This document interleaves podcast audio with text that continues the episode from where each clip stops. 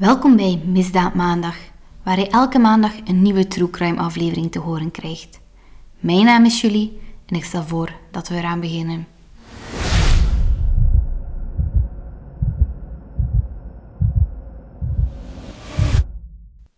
Zomervakantie. Het moment waar veel kinderen naar uitkijken.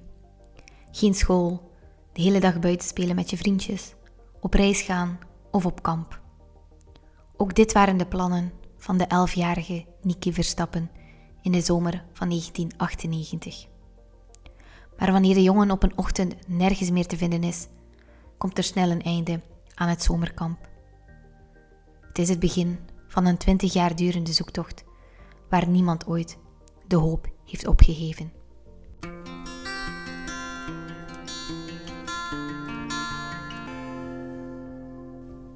Augustus 1998.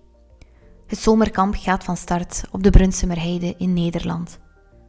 Ook de elfjarige Nieke Verstappen is van de partij. Maar op 10 augustus sloeg het noodlot toe. Na een drukke dag kruipen de kinderen om tien uur s avonds hun tent in. De nacht verloopt rustig, zonder enige incidenten. Maar wanneer iedereen de volgende ochtend ontwaakt, is Nikki nergens te vinden. De leiders van het kamp gingen natuurlijk eerst zelf op zoek naar de jongen. Misschien was Nicky die ochtend iets vroeger opgestaan dan de rest en wandelde hij ergens rond. Misschien is hij verloren gelopen of heeft hij zijn voet verstuikt en kan hij niet terug. Maar al snel werd duidelijk dat elk spoor van de jongen ontbrak.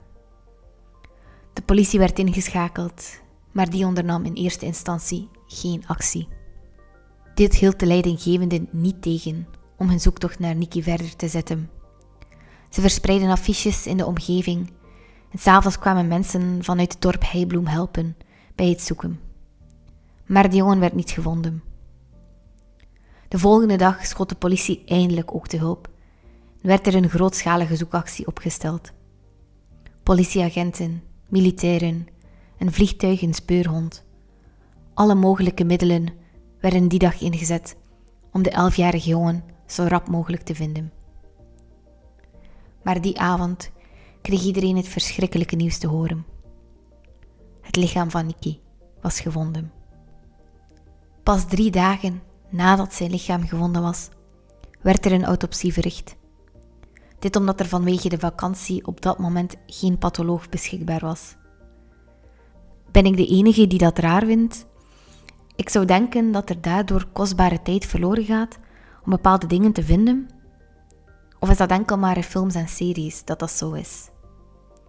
Nu, omdat er zo lang is gewacht, was het moment van overlijden niet vast te stellen.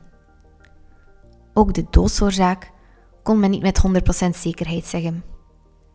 De politie ging er wel vanuit dat Nikki het slachtoffer was geworden van een zedenmisdrijf. En ook het feit dat het effectief om moord ging, was meteen duidelijk. De politie kon beginnen zoeken naar de dader, een zoektocht naar een speld in een hooiberg, die, zoals we ondertussen weten, pas na twintig jaar gevonden zou worden. Natuurlijk waren de leiders van het kamp verdachte nummer één.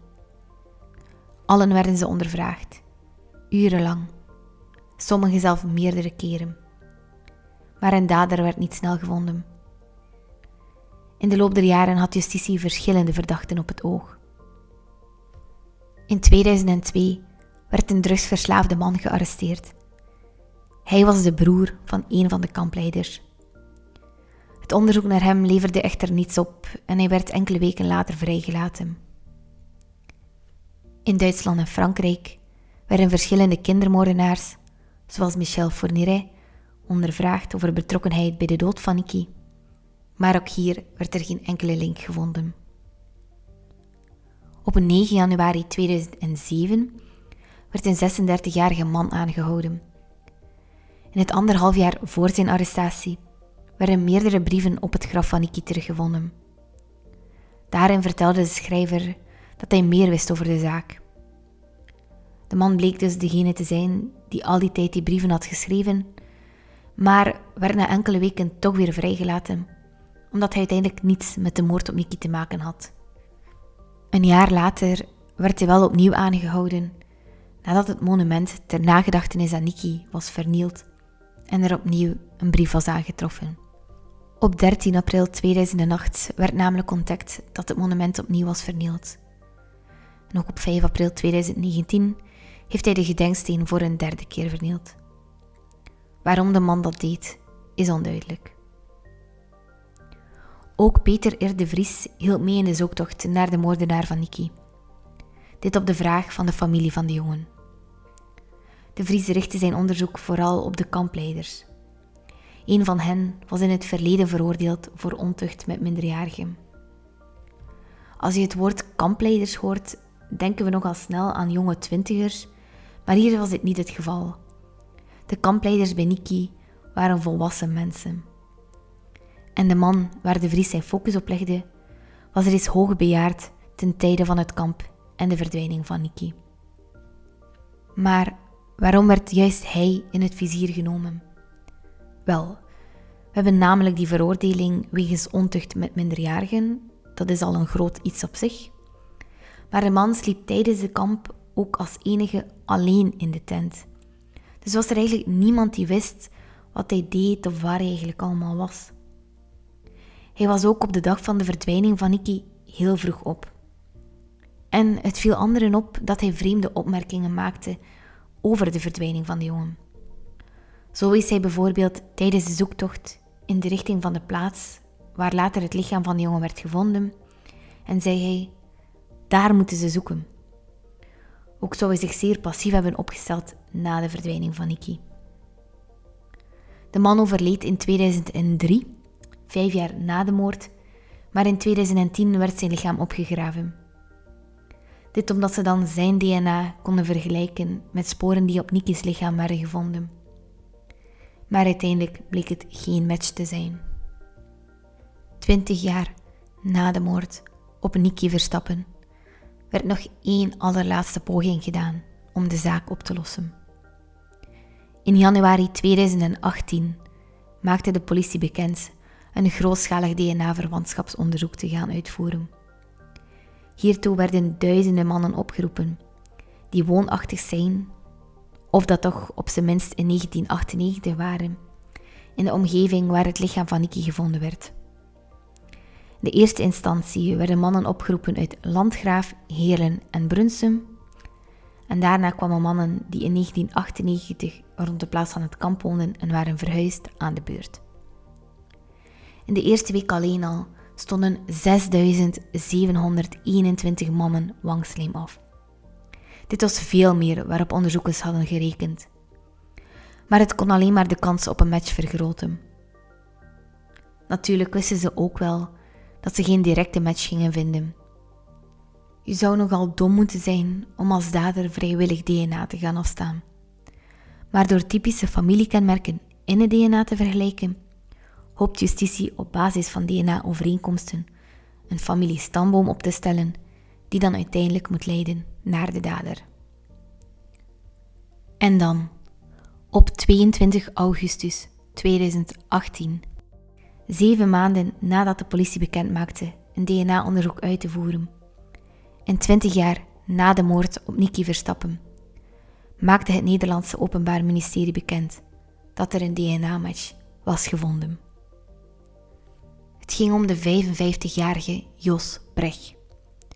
De man woonde in 1998 in Simpelveld, zo'n 15 kilometer van de plek waar het kamp werd gehouden.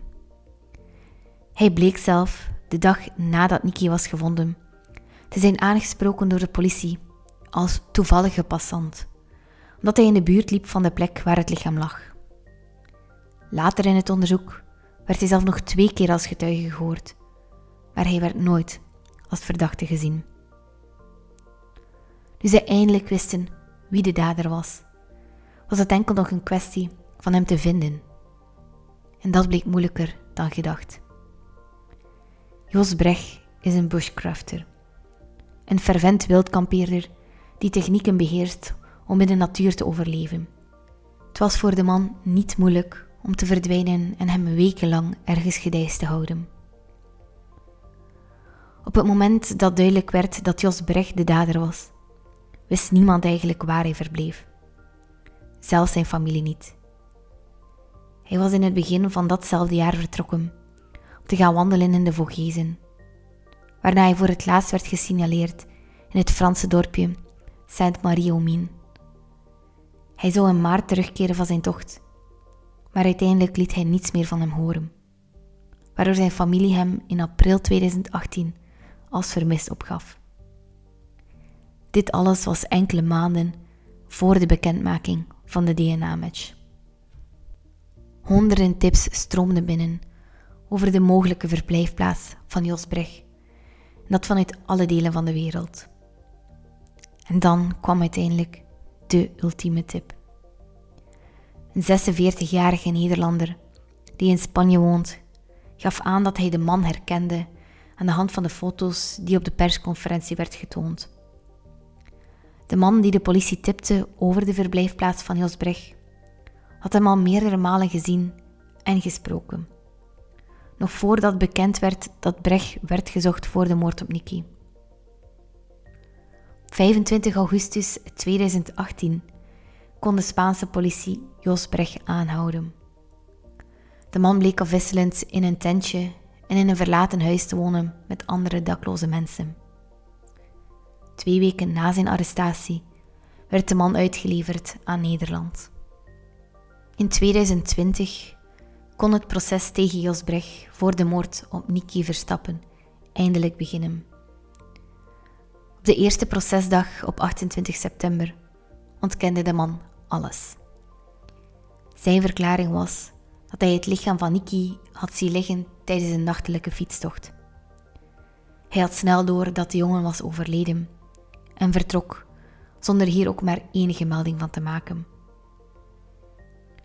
Op de tweede procesdag gaf de man geen antwoord op de vraag waarom zijn DNA voornamelijk te vinden was in de onderbroek van het slachtoffertje.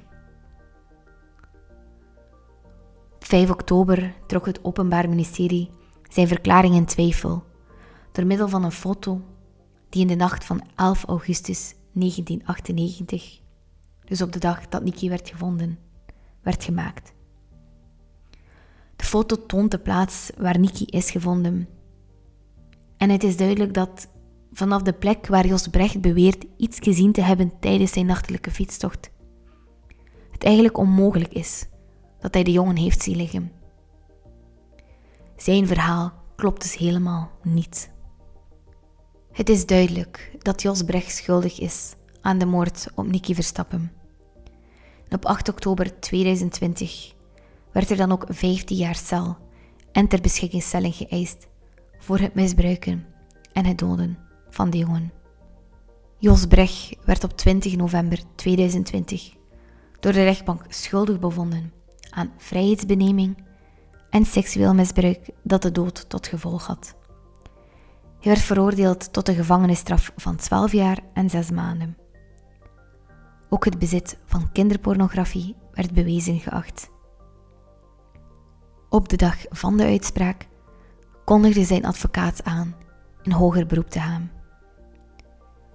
Op 28 januari 2022 achtte het gerechtshof in Den Bosch in hoger beroep het juridisch zwaardere gekwalificeerde doodslag en verkrachting niet bewezen, maar Brecht werd wel schuldig bevonden aan ontvoering, ontucht en doodslag van Nicky en het bezit van kinderporno.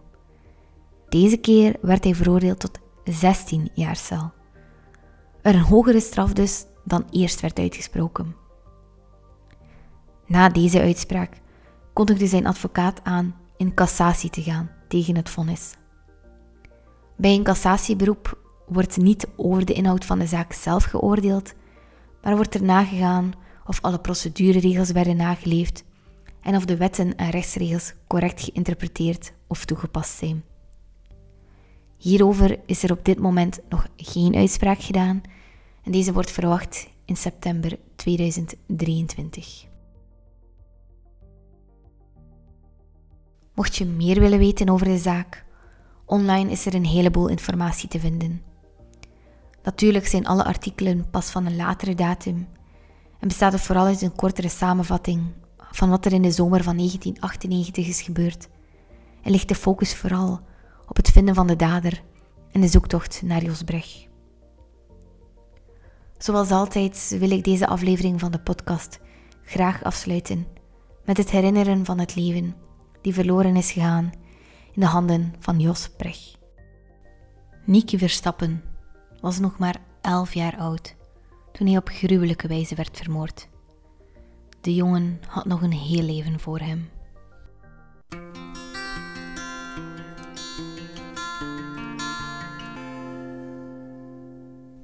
Dankjewel voor het luisteren en hopelijk tot volgende maandag bij een nieuwe aflevering van Misdaad Maandag.